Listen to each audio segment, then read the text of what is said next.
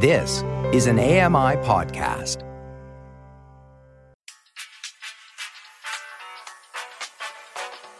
You're listening to the Kitchen Confession podcast with Chef Mary Mammoliti.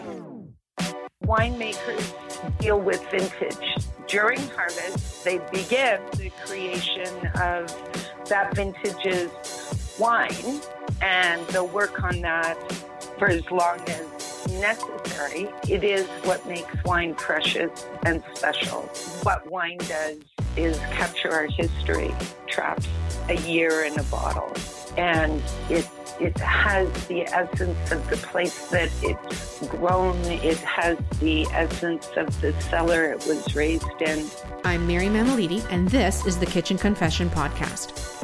We've been chatting with some taste experts to learn more about developing our palates.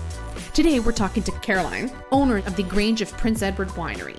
So, tell me a little bit about the winery, about yourself, how you ended up doing this, getting involved in, in um, winemaking. So, around here, um, often, particularly if you're talking to my parents, it's all my fault.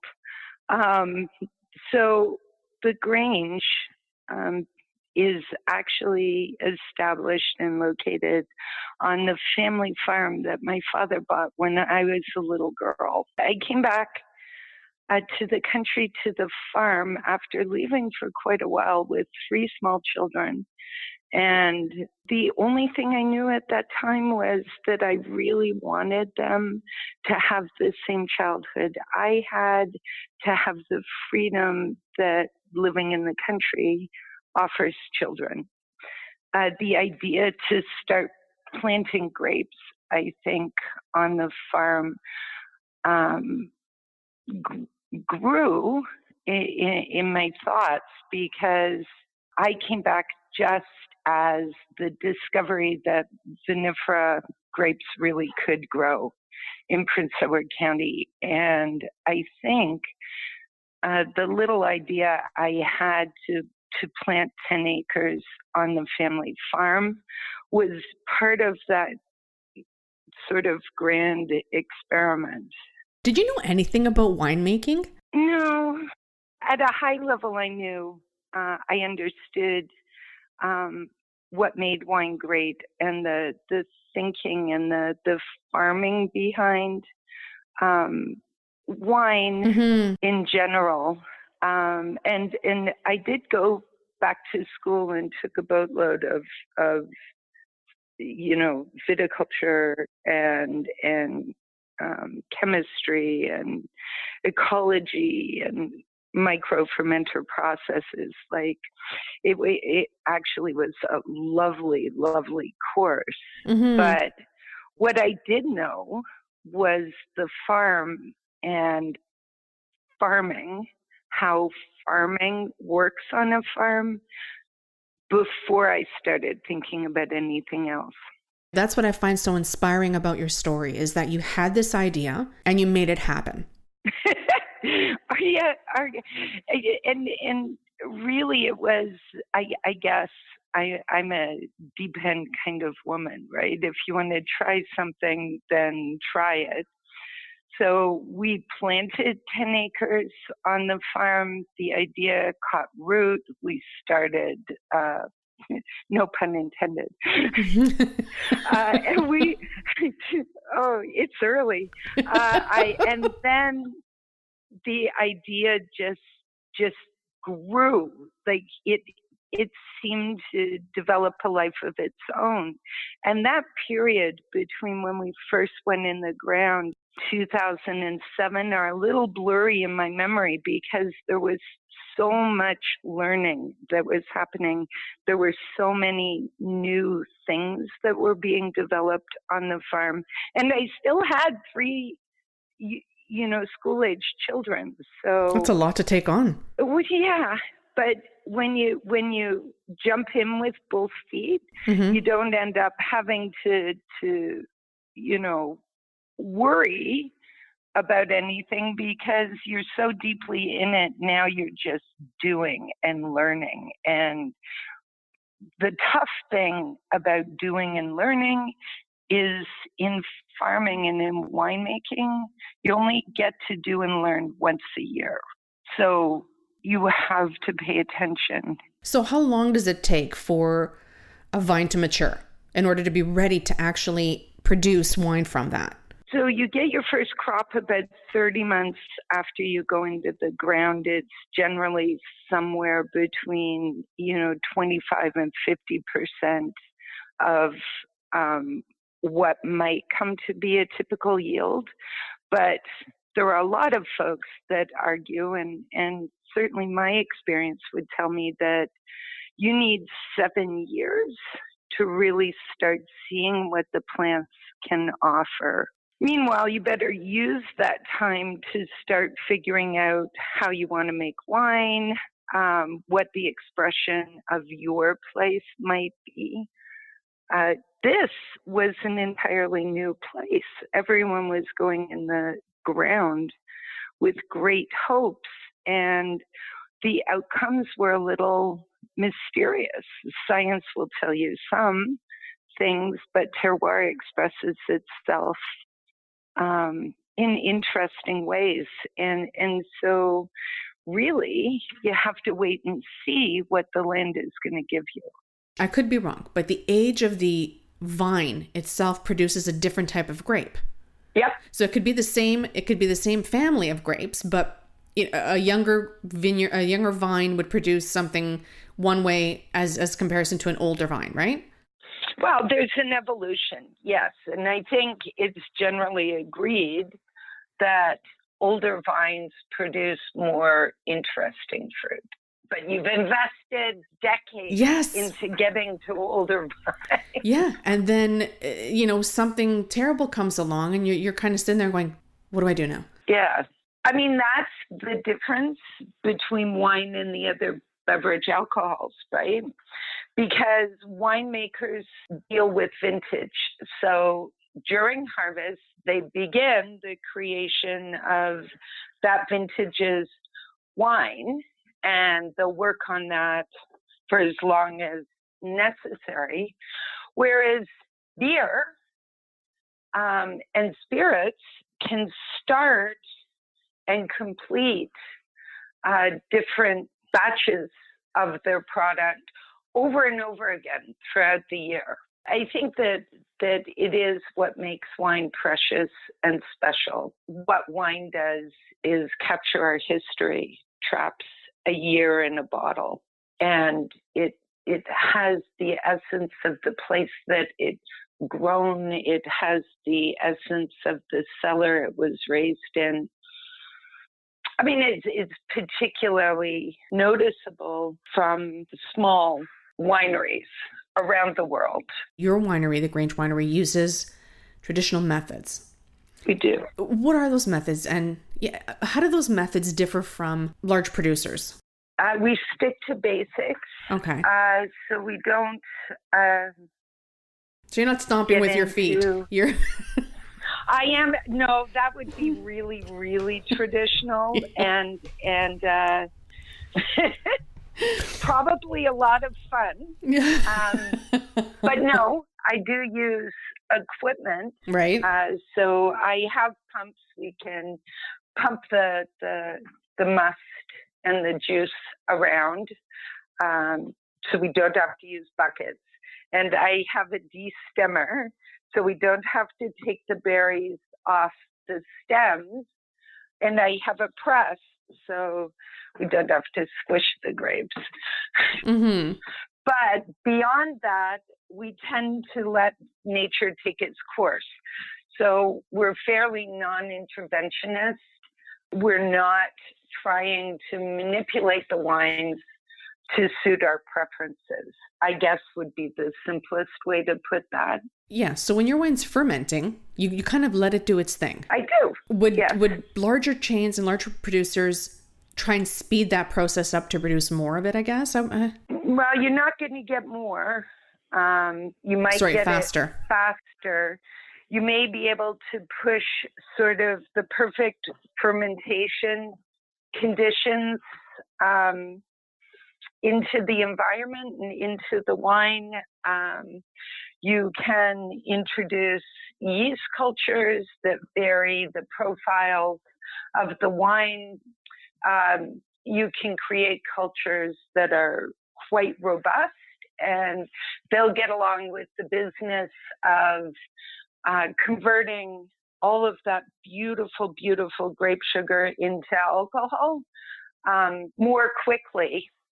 Uh, in some ways, it's arguable that getting through primary fermentation quickly reduces your risk, but I have found that that slower fermentations derived from sort of uh, the inherent yeast culture in the fields and in the cellar uh, very interesting results. You don't see that in the same way in big brands because, like all big brands, and here I, I I'm going to say it because it's true. All big brands look for um, homogeny, right? They want to deliver to people the same every year. The, their idea of a sustainable brand is one that people can grow to um, count on and expect it to taste in a certain way. Yeah. I often joke it's like Coca Cola, right? You expect Coca Cola to always taste like Coke.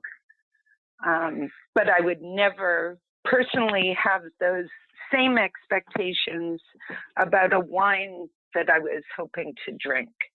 In fact, I'd be looking for the differences from year to year. Your wine, the almanacs, are designed to change over time, but the big producers that always have that more consistent product. Right. And it, it is that. Like, we actually deliberately chose the word almanac um, because almanacs um, particularly farmers' almanacs, are designed to give you a snapshot of a year. And that's what these wines are. They're a snapshot of a specific year on the farm from the red perspective and from the white perspective. So we blend all our white grapes that we grow into the white, and that's Chardonnay, Pinot Gris, and Riesling. And we blend all the reds, Gamay, Pinot Noir, and Cab Franc, into the red blend. However, how much of each goes in is dictated by nature, by the vintage year. It reflects the bounty of the farm. We developed a labeling format that identifies in descending order um, the grapes that are in the bottle. It's always the same three grapes. It might be that Pinot Noir would appear first and then Gamay and then Cab Franc, or uh, as was the case in the vintage, I believe it was uh, 2014, uh, was Cabernet Franc, Gamay, and then Pinot Noir. So we have a way of communicating with folks and and letting them know uh, from the label uh, what's in the bottle, but really what's in the bottle is a picture of the year. This is the Kitchen Confession podcast. We're talking to Caroline, owner of the Grange of Prince Edward Winery. You mentioned um, Prince Edward County was a developing wine region. That's true. How does the climate affect our crops? Anyone can talk about uh, elements or attributes of wines from around the world that are kind of unique. And the uniqueness of the fruit that grows in different regions is driven in two ways from the ground, from the earth where it grows. And then there are other elements of the ground that add differences or interests to the fruit that you grow.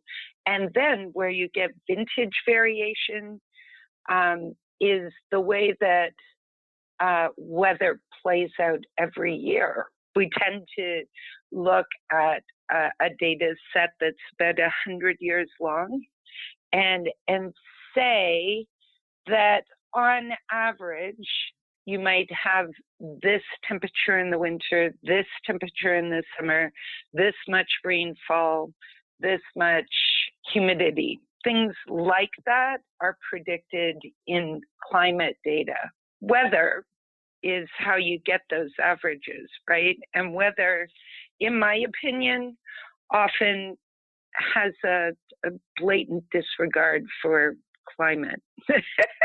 but that does drive vintage variation. If the weather was the same every year, if the weather was a direct reflection of the climate, mm-hmm. The wines that we make would be the same every year. And in fact, what's interesting about wine, what's beautiful about wine, is its ability to reflect a year. It's why we label the wines uh, by vintage. They're vintage specific because each year gives you a unique set of conditions that create the fruit that, that becomes the wine. Does that make sense? It does. So the climate, depending on whether it's warm, hot, uh, rainy conditions, it, that determines what type of grape you're going to grow. In effect, yes. It, you know, the hundred year set or that average of weather would tell you what kind of plant can survive. You might be successful growing in that region. But then from year to year, you have weather that creates variances in the actual fruit that you're able to produce. This can get as as as narrow as sometimes I'll make Pinot Noir that's only from a certain field or only a certain part of a certain field because it tastes different. So you know, apart from any wine that's made that's terroir driven, is inherently a niche product. There's always a finite amount of it. And of course, that's compounded by the fact that you can only pick once a year and you get what you get. You know, Mother Nature is in some years generous and in some years less generous. yeah. I get it. I get it. I'm editing. Yes, I know. Sometimes less generous aren't the words I'm thinking. Exactly, yeah. A couple of other choice words you probably have. yeah, but you know, I I mean think about it. Your entire future production is tied up in uh, you know months worth of growing mm-hmm. that is always fragile, always at the mercy of nature. So, what type of fruit can we produce here? As opposed to in Ontario, yeah. As opposed to so when I went to California, um, they have Pinots, they have uh, Shiraz, or and there's this there's specific grapes, I guess that I'm what I'm trying to get at is that they use for these these types of vintages interestingly, um, you often see in very mature wine regions the regions becoming specialists for certain varietals. Um, the warmer the climate, they tend to skew toward the bigger, heavier reds. For example, everyone would know this they grow Zinfandel in California. They do not grow Zinfandel in Ontario. One of the most widely planted grapes in um, Ontario is Riesling, and Riesling is quite celebrated from Ontario. In Prince Edward County, and I do grow Riesling, but when I started planting uh, on on our family farm, my first thought was for Pinot Noir and Chardonnay mm-hmm. uh, for two reasons. One, because the soil really seemed to lend itself to those varieties, but also the climate seemed to be suitable, right? We had a long enough growing season. We do not have as long a growing season as California, for example. So, um, lots of folks talk about uh, challenges in some years ripening uh, grapes like Cabernet Sauvignon that require a longer hang time. Oh, um, okay. generally accepted varieties, uh, certainly, or ones that are more broadly planted uh, for Ontario would be uh, Chardonnay, Pinot Gris, Riesling. Um, there is some Sauvignon Blanc. Are these specific types of grapes that, that are named? Yeah, those are plant names, grape grape names. So they're an actual Vitis vinifera variety. Mm-hmm, mm-hmm. There are lots and lots of them. Some that are common around the world, and some that are specific to different uh, countries or regions within countries. Um, the ones I mentioned are certainly planted around the world. You talk about uh, Pinot Noir from California, uh, the most famous Pinot Noir region in the world, in my opinion, is Burgundy. Mm-hmm. It's so associated with Burgundy that people just call the wine Burgundy. They don't mention Pinot Noir. Um, but that's the grape variety that's in it. In the same way that Beaujolais is Gamay. But we know that they grow Pinot Noir beautifully in Oregon. They grow it in New Zealand as well. Pinot Noir tends to be most beautiful in those edgier places in the world. The, the vines are challenged more. So, of course, because all grape growers and winemakers uh, say things like this, we think that Prince Edward County um, offers a unique set of uh, terroir and climatic conditions that will allow us to produce a very unique and beautiful Pinot Noir to add to the to the global spectrum. Oh, and I love Pinot. Who doesn't love Pinot? It goes with everything. I think I found two people in this entire planet that don't like Pinot, um, which I was shocked. But so I guess that leads me back to when we were talking about how Prince Edward County was developing as a wine region. Right. Uh, and it hasn't been that long, uh, a couple of decades, really. I mean, there were a couple of, uh, there was one planting in the mid 80s and another in the early 90s. Um, and I think that those two visionary folks kind of sparked the imagination of a handful of folks, and it it built uh, in the beginning actually rather slowly. Everyone was excited but cautious. I remember um, some of the local farmers coming to talk to my dad and saying, why on earth would you let her do that? really? well, you know, compared to other forms of farming. There are a couple of challenges for that because climatically, Prince Edward County is the second driest region in Ontario. Cash crops usually need a, a good amount of rain to really produce bountiful crops. So I think that farmers in the county were often challenged by that.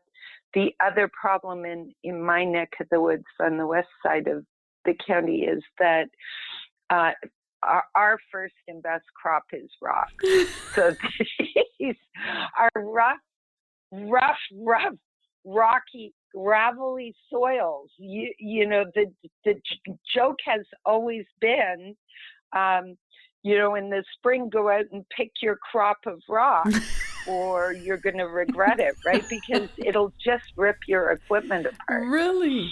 Uh, I did not realize yeah, it was but, that dry. Yeah, but, so our head grows.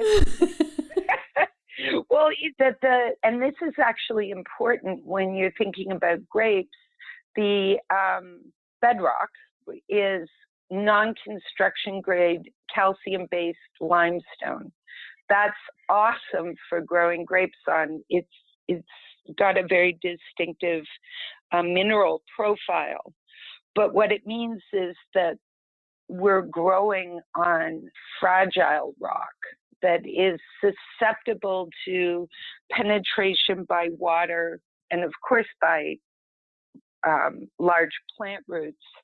And when you get the frost in every winter, it actually breaks the rocks apart.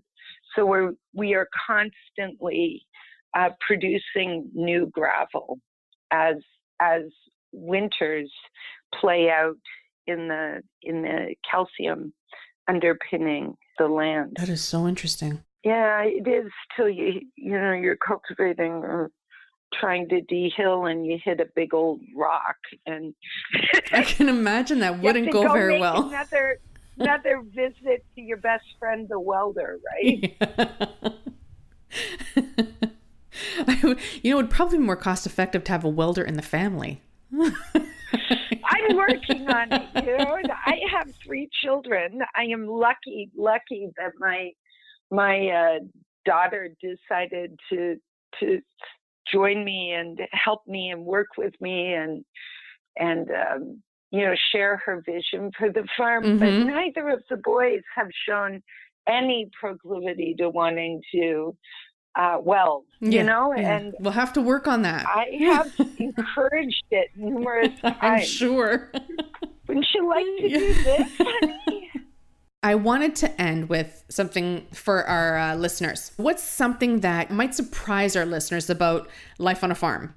Well, I know uh, something that surprises our visitors often because I think when we live in the city and we think about farming, we think about this connection to nature, idyllic places with plants waving in the breeze, you know, the sunshine coming down. And when they come and visit, uh, particularly during harvest, they're often surprised that um, a farm is actually noisier and what's the right word? It, it's farms are the place where um, humans sort of match themselves against nature, and you know there is that